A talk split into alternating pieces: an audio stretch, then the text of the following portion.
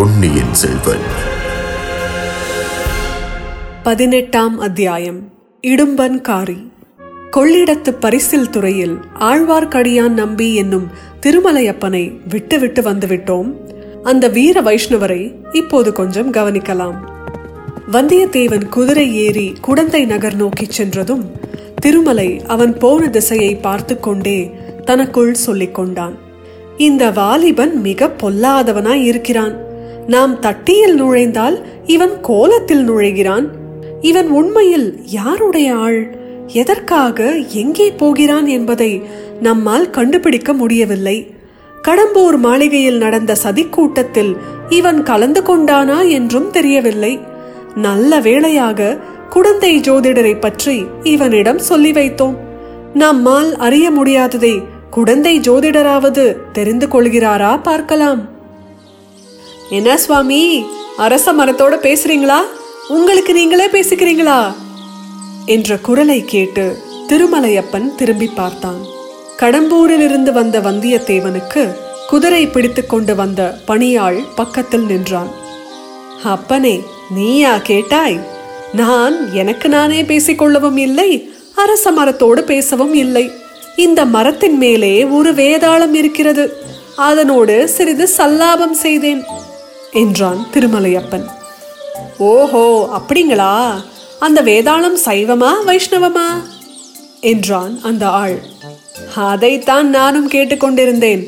அதற்குள்ளே நீ வந்து குறுக்கிட்டாய். வேதாளம் மறைந்து விட்டது போனால் போகட்டும். உன் பெயர் என்ன அப்பனே? எதுக்காக கேக்குறீங்க சாமி?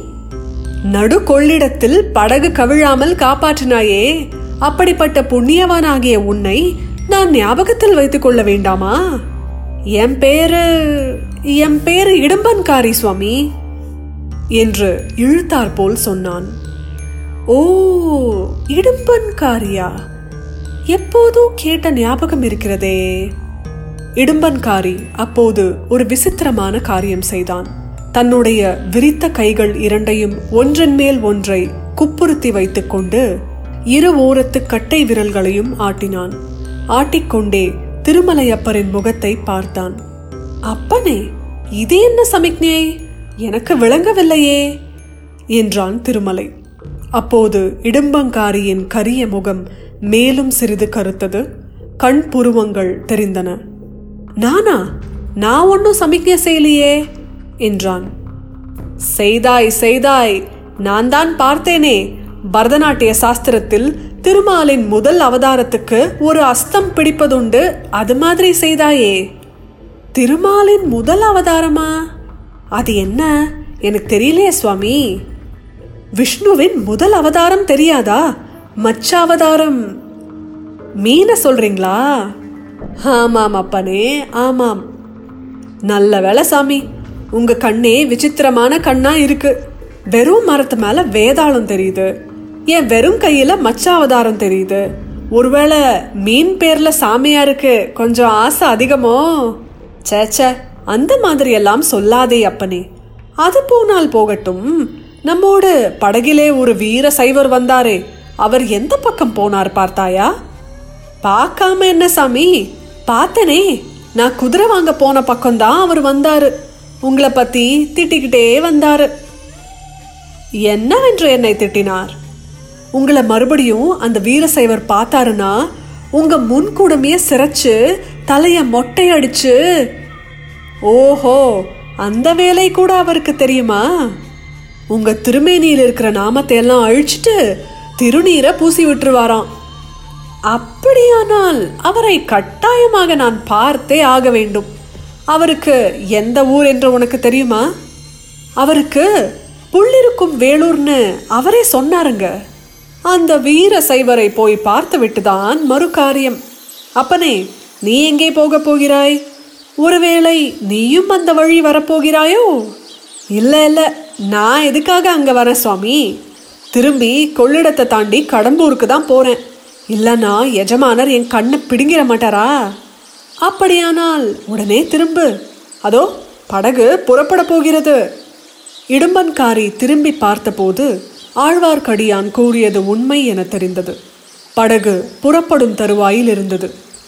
சரி சாமியாரே நான் கிளம்புறேன் என்று சொல்லிவிட்டு படகுத்துறையை நோக்கி விரைந்து சென்றான் இடும்பன்காரி. பாதி வழியில் ஒரு தடவை திரும்பி பார்த்தான். அதற்குள் ஆழ்வார்க்கடியான் ஒரு விந்தையான காரியம் செய்திருந்தான். மளமளவென்று அந்த அரச மரத்தின் மீது பாய்ந்து ஏறிக்கொண்டு கிளைகள் அடர்ந்திருக்கும் இடத்துக்கு போய்விட்டான். ஆகையால் இடும்பன்காரியின் கண்ணோட்டத்தில் அவன் விழவில்லை. இடும்பன்காரி நதியின் பரிசல் துறையை அடைந்தான். படகோட்டியில் ஒருவன் அக்கறைக்கு வருகிறாயா அப்பா? என்று கேட்டான். இல்ல அடுத்த படகுல வரேன் நீ போ என்றான் இடும்பன்காரி அட இவ்வளவுதானா? நீ வருகிற வேகத்தை பார்த்துவிட்டு அல்லவா படகை நிறுத்தினேன்? என்று சொல்லி ஓடக்காரன் கோல் போட்டு ஓடத்தை நதியில் செலுத்தினான்.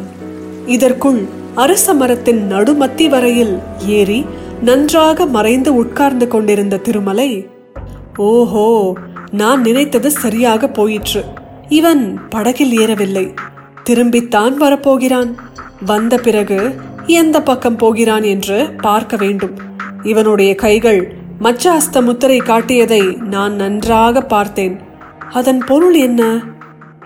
மீன் மீன். மீன் சின்னம் எதை குறிக்கிறது? ஆ?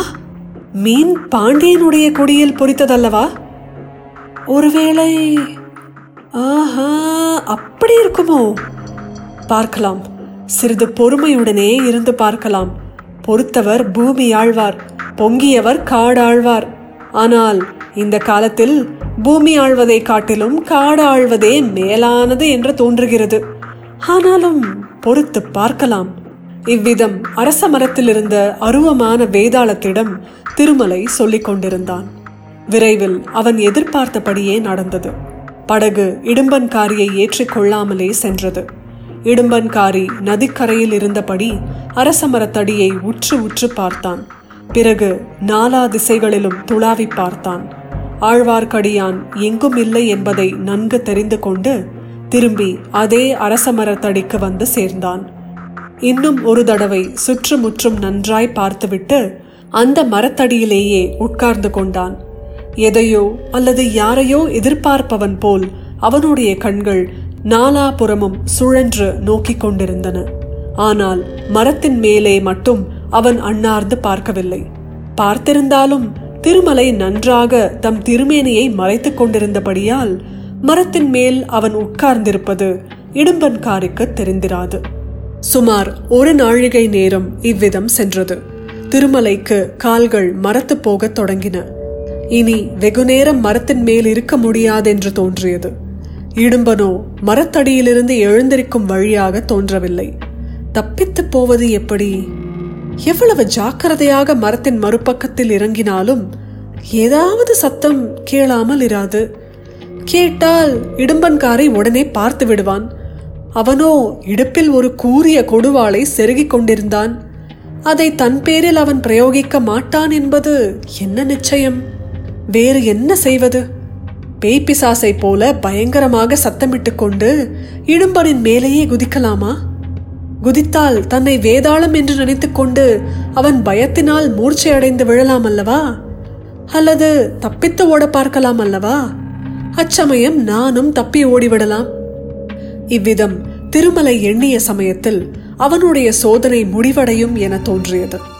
ஓராள் தென்மேற்கிலிருந்து அதாவது குடந்தை சாலை வழியாக வந்து கொண்டிருந்தான். அவனுக்காகத்தான் இடும்பன்காரி இத்தனை நேரமாய் காத்திருக்கிறான் என்று திருமலையின் உள்ளுணர்ச்சி கூறியது. புது ஆள் வந்ததை பார்த்ததும் அரச மரத்தடியில் உட்கார்ந்திருந்த இடும்பன் எழுந்து நின்றான். வந்தவன் முன்னால் இடும்பன் செய்த சமிக்ஞையை செய்தான். அதாவது ஒரு விரித்த புறங்கையின் மேல் இன்னொரு விரித்த கையை வைத்து இரண்டு கட்டை விரல்களை ஆட்டி மச்ச சமிக்ஞையை பிடித்து காட்டினான். அதை பார்த்த இடும்பனும் அதே மாதிரி செய்து காட்டினான். உன் பேர் என்ன? என்று வந்தவன் கேட்டான். என் பெயர் இடும்பன்காரி. உங்கள் பெயர்? சோமன் சாம்பவன். உங்களைத்தான் எதிர்பார்த்து கொண்டிருந்தேன். நானும் உன்னை தேடிக்கொண்டுதான் வந்தேன். நாம் எந்த திசையில் போக வேண்டும்? மேற்கு திசையில்தான். எவ்விடத்துக்கு? பகைவனின் பள்ளிப்படைக்கு. திருப்புறம்பயம் அருகில் இறைந்து பேசாதே. யார் காதிலாவது விழப்போகிறது? என்று சொல்லி சோமன் சாம்பவன் நாலா பக்கமும் பார்த்தான். இங்கே ஒருவரும் இல்லை. நான் முன்னாலேயே பார்த்துவிட்டேன். பக்கத்தில் எங்கும் ஒளிந்திருக்க இடமில்லையே. கிடையவே கிடையாது. அப்படியானால் புறப்படு. எனக்கு அவ்வளவு நன்றாக வழி தெரியாது. நீ முன்னாலே போ. நான் சற்று பின்னால் வருகிறேன். அடிக்கடி நின்று நான் பின்னால் வருகிறேனா என்று பார்த்து போ. ஆகட்டும். வழி நல்ல வழி அல்ல. காடும் மேடும் முள்ளும் கல்லுமாய் இருக்கும். ஜாக்கிரதையாக பார்த்து நடந்து வர வேண்டும். சரி சரி நீ புறப்பட்டு போ. காட்டு வழியா இருந்தாலும் யாராவது எதிர்பட்டால் மறைந்து கொள்ள வேண்டும். தெரிந்ததா? தெரிந்தது தெரிந்தது. இடும்பன்காரி கொள்ளிடக்கரையோடு மேற்கு திசையை நோக்கி போனான். அவனுக்கு சற்று பின்னால் சோமன் சாம்பவனும் தொடர்ந்து சென்றான். இருவரும் கண்ணுக்கு மறையும் வரையில் ஆழ்வார்க்கடியான் மரத்தின் மேலேயே இருந்தான். எல்லாவற்றையும் பார்த்து கொண்டும் கேட்டுக்கொண்டும் இருந்தான். ஆஹா! காலம் பொல்லாத காலம் எதிர்பாராத காரியங்கள் எல்லாம் நடைபெறுகின்றன. ஏதோ ஒரு பெரிய மர்மமான காரியத்தை தெரிந்து கொள்ள கடவுள் அருளால் சந்தர்ப்பம் கிடைத்திருக்கிறது. இனி நம்முடைய சாமர்த்தியத்தை பொறுத்தது விஷயத்தை அறிவது. கடம்பூர் மாளிகையில் அரைக்குறையாகத்தான் தெரிந்து கொள்ள முடிந்தது. இங்கே அப்படி ஏமாந்து போகக்கூடாது.